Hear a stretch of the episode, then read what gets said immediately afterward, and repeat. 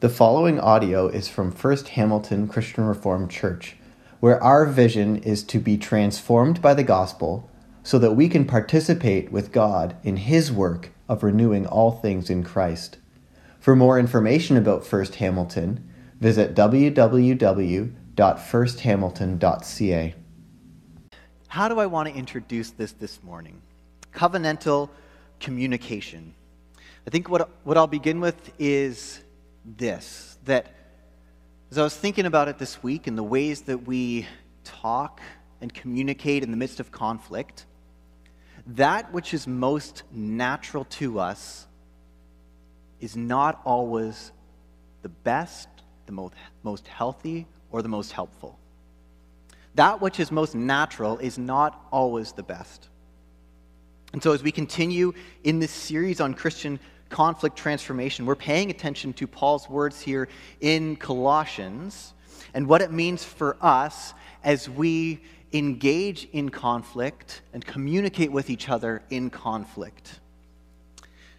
As I said last week, conflict comes in all shapes and all sizes, and we should all, no matter what our thoughts are about Jesus or about the Bible or about God, we should all pay attention to how we navigate conflict because it has such an impact on our lives. Right? It changes relationships on how well or how poorly we engage with conflict. And here again is another example of how the Bible transforms conflict from a win-lose battle into a space of relational and spiritual growth. Paul begins by teaching us that as God's chosen people, holy and dearly loved, so he's addressing the community. This is for their life together. He says, clothe yourselves. Clothe yourselves. Put something different on. I find it really interesting that Paul does not tell the Colossians to, as God's chosen people, holy and dearly loves, tweak this or amend this or make this change. No, he says, clothe yourselves. It takes nothing less than a wholesale change of clothes to be able to communicate in the midst of our differences. A little while ago, I was walking downtown Caledon, Ontario with my family. My in-laws recently moved to just outside Caledon, and Caledon's much different than Hamilton is. And so one of the stores that we came across on the downtown strip was an equestrian store. Now, I know nothing about horses other than what they look like. And so we headed into this store, and it was astounding to me when we started, looking at things, how there is a very specific and particular outfit, clothing choice for people who ride horses. I had no idea. There are special boots that apparently help you stay firmly planted in the saddle, that supports you and that save your legs from some chafing. There's pants that are specifically made to be flexible and breathable, that can, move in all the strange directions that horseback riders need them to move. There's helmets that are just like bike helmets with funny things that cover them and make them look different. All of this stuff is crafted so that a horseback rider can be comfortable in the saddle, can improve their riding, and can enjoy every second of being on that horse. You cannot do this in your sport coat and dress shoes. Riding a horse takes a wholesale change of clothes. And it's the same with our Christian lives. It takes a complete change of clothes to transform conflict, to make this shift from a win-lose battle to a space for relational and spiritual growth. Here, Paul is specifically targeting the ways that we communicate with each other, the ways that we live and act and talk with each other inside the Christian community. So what does this look like? Well, we'll look at three things this morning. So the Christian way of acting is centered around these three things: putting on Christian virtues, pursuing Christ as a community, and living in the name of Jesus. Putting on Christian virtues, pursuing Christ as a community, and living in the name of Jesus. So first, let's look on putting on Christian virtues. The most simple way of talking about a virtue is that it is a behavior. A virtue is something that we do, which is very different than something that we want to do. That's a value. Very different from something that we know we should be doing but can't quite get there. That's an aspiration. A virtue is something that we do, that we ought to be doing. Paul gives us more than one virtue. He gives us a list of Christian virtues for living in community: compassion, kindness, humility, gentleness, patience, bear with one another, forgive one another, put on love.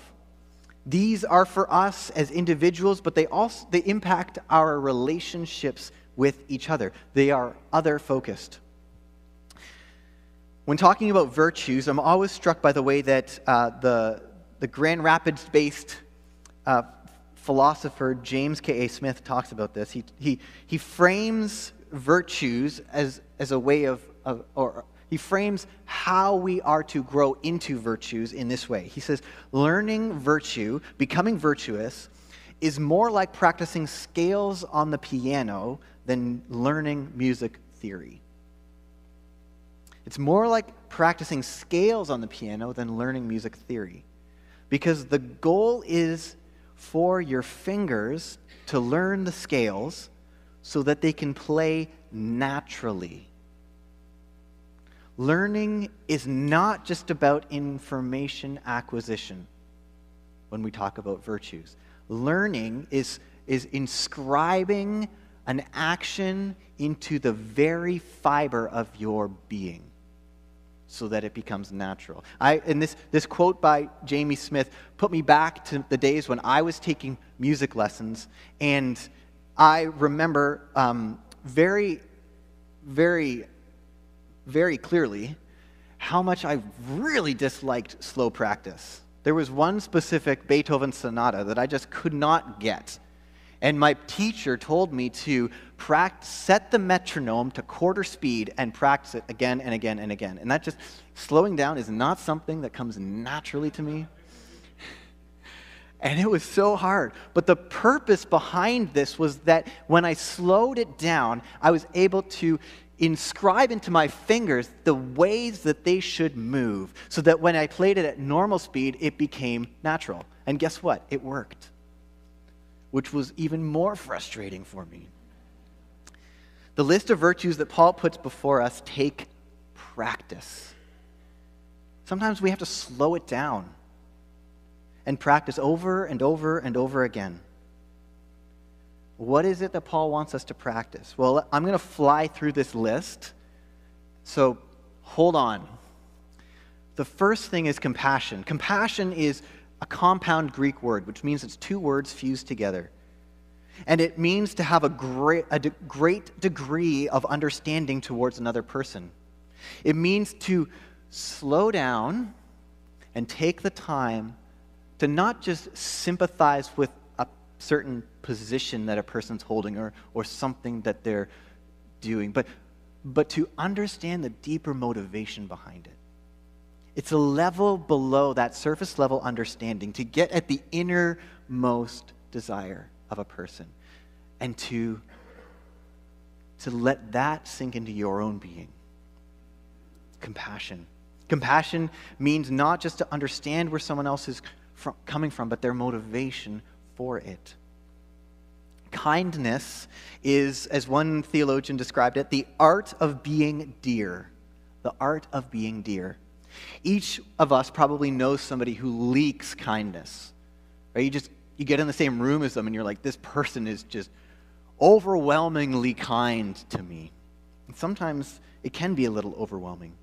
But it's really neat that the Bible talks about God's kindness towards us in how he deals with our sin. This is a virtue rooted in the very character of God. The psalmists often talk about how God forgives us of our sin because of his kindness, his goodwill towards us. Kindness is a little like grace. Humility is one we talked about last week, and it shows up here again. Humility is, as New Testament scholar N.T. Wright defines it, he says it's the Christ-like attitude towards oneself, supremely exemplified in your readiness to let go of your own rights for the sake of others. The Christ-like attitude of your own self that allows you to be ready to give up your own rights for the sake of others.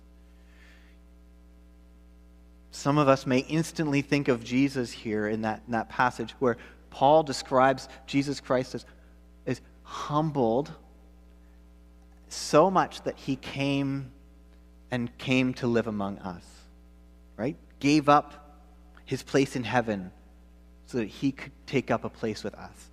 Humility is a virtue of viewing oneself, right?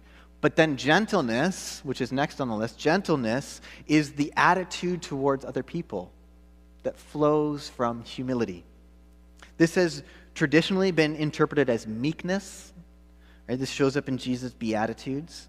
The gentle person is somebody who is not overly impressed with their own self-importance or lack thereof. These two virtues, humility and gentleness, one pastor, Scott Sauls, he sums them up with this saying. He says, humility and gentleness does not mean thinking less of yourself, but thinking of yourself less. Doesn't mean thinking less of yourself, but thinking of yourself less. Last on this list is patience.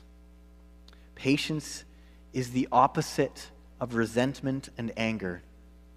A patient person gives time for others to come around, is quick to listen, slow to speak, even slower to judge, always ready to give the benefit of the doubt. After this list of virtues, Paul quickly begins to apply these virtues to action. He says, bear with each other and forgive one another if any of you has a grievance against someone. Forgive as the Lord forgave you. The phrase bear with each other is one of particular importance to us in our culture. We are very quick to cancel, to judge, to write people off, or even let our attitudes towards other people hit the floor because of a certain position in which they hold. And yet Paul calls us to bear with one another. And this is a very high calling for a person. To do this, we are asked to put up with people who we would rather not put up with, to love people, genuinely love people who we would rather hate, who it's easier to hate, to be patient towards those we would rather write off, to have compassion on people we'd rather not take the time with. Yes, in order to bear with one another, we must also learn to forgive one another, just as God has forgiven us.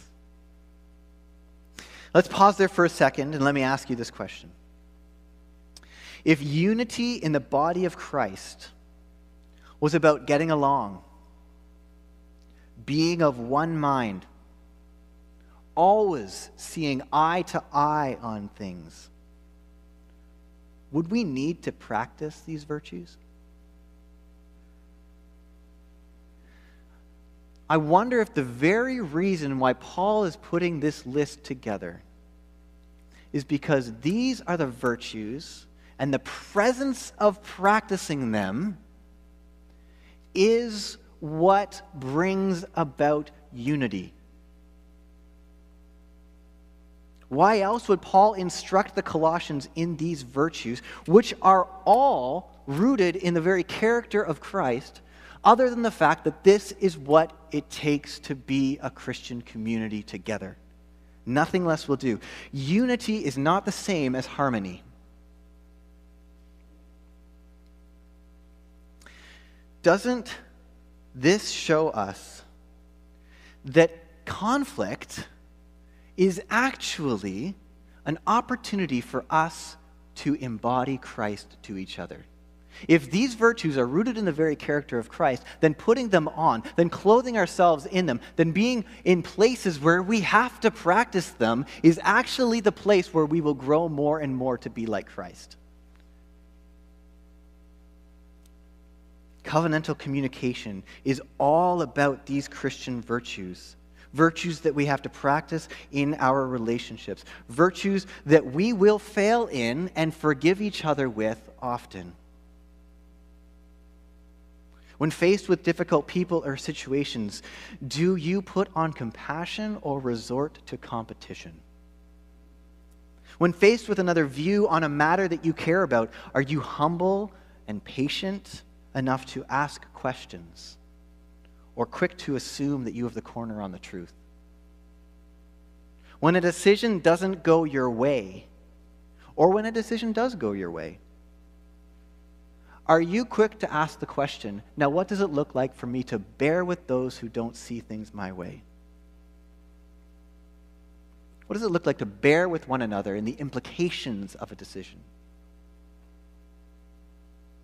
What is gained by winning an argument, but forsaking the very virtues that we're called to embody and live out? Put on Christ. Put on these virtues, and let's practice them together. We are also called to pursue Christ together as a community. If the list of virtues here is how we live our lives, you know, the virtues that we clothe ourselves in individually, Paul calls us to practice them in a community in a certain way. Almost immediately after we experience conflict, we also experience a rise in blood pressure. How many people have had that before? I know I've felt that. One of the reasons for this is because we feel the absence of peace. The moment that conflict arises, we feel the absence of peace. But I wonder if our temptation is to see the conflict as the reason for that, rather than the posture towards conflict or the approach towards conflict. What if the anxiety was more tied towards the approach than the actual conflict itself? Imagine for a moment that you wanted burgers for dinner tonight. You were having some guests over for a barbecue, and the way that you cook burgers is by putting them on the counter, letting them thaw, putting them on a bun, and eating them raw. And then saying, "Burgers make us sick. All burgers make us sick." To which the appropriate response is, "No, the way you cook burgers makes us sick." What if it's the same with conflict?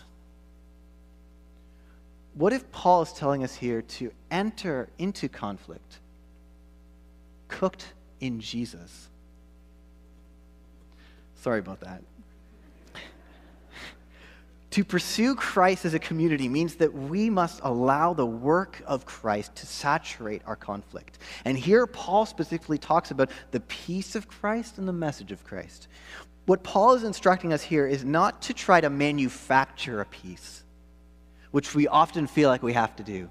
When we're faced with conflict, let's manufacture something. No. Paul is telling us to allow an external peace to invade our situation.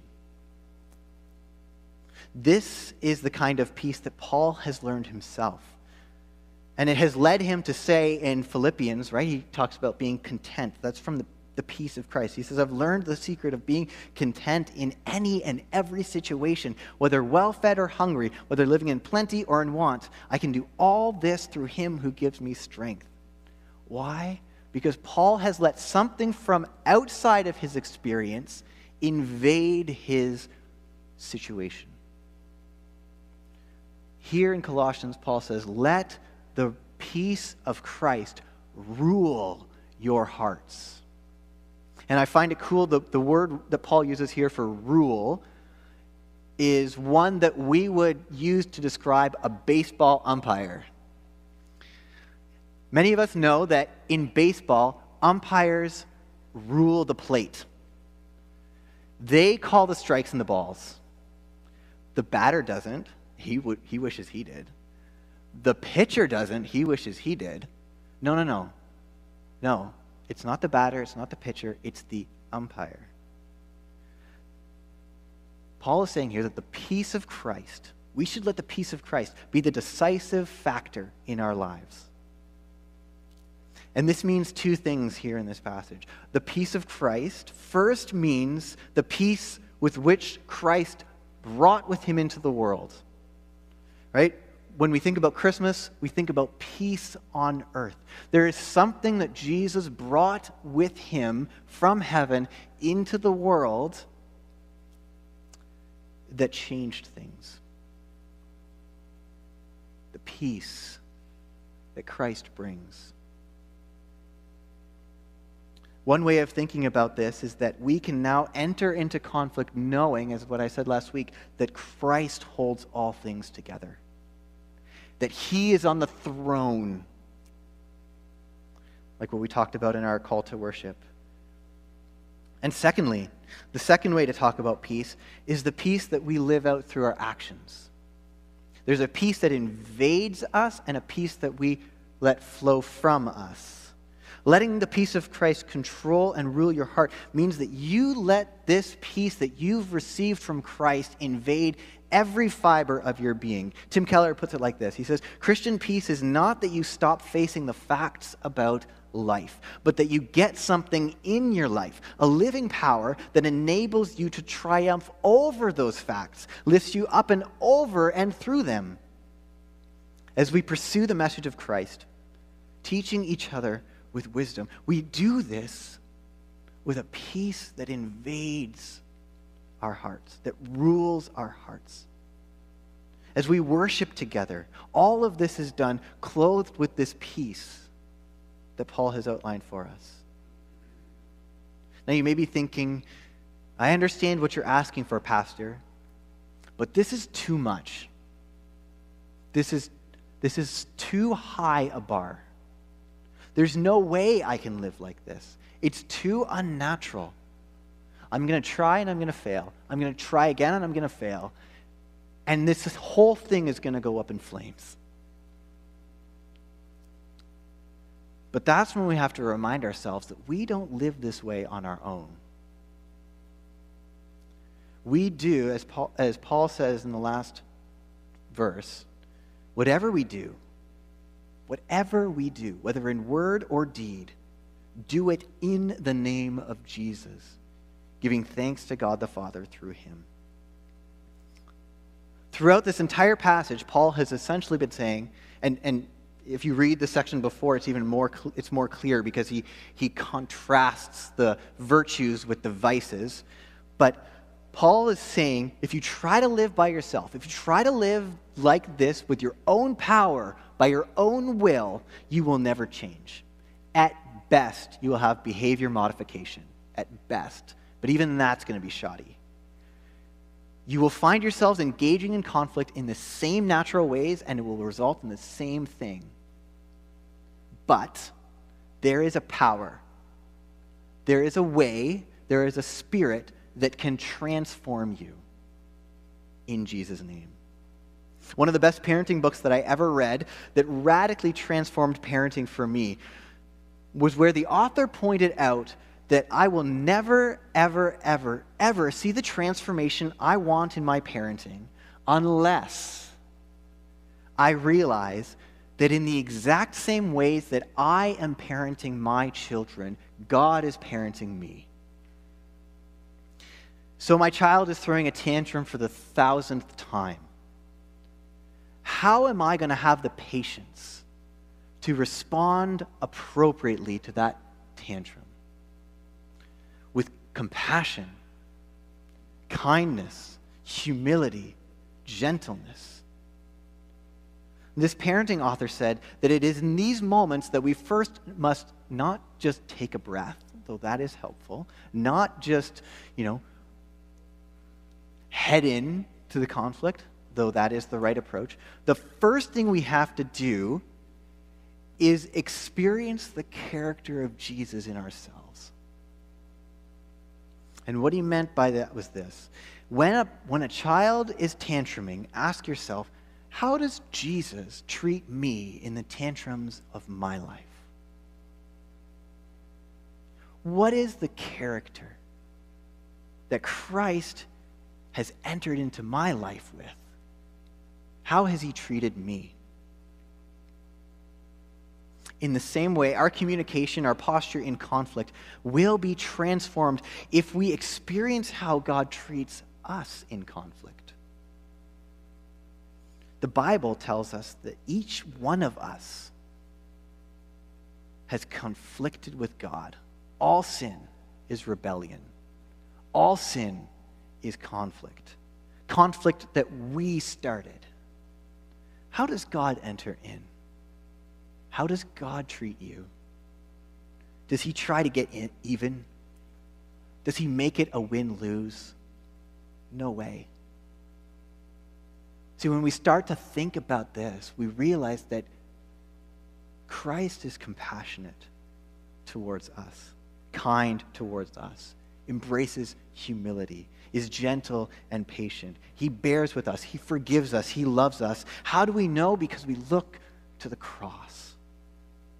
Jesus saw how utterly hopeless you were in your sin and how stuck we are in our broken and natural and unhelpful patterns. And so he entered into the world. He humbled himself, filled himself with compassion towards us, was patient with us, even when we turned our backs on us. Christ loved us so much that when he lost his relationship with his Father on the cross, when he was dying, humiliated, he stayed.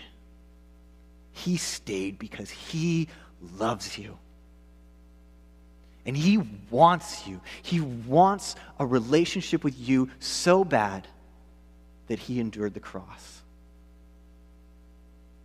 When that sinks into the very fiber of our being, it will transform how you treat others.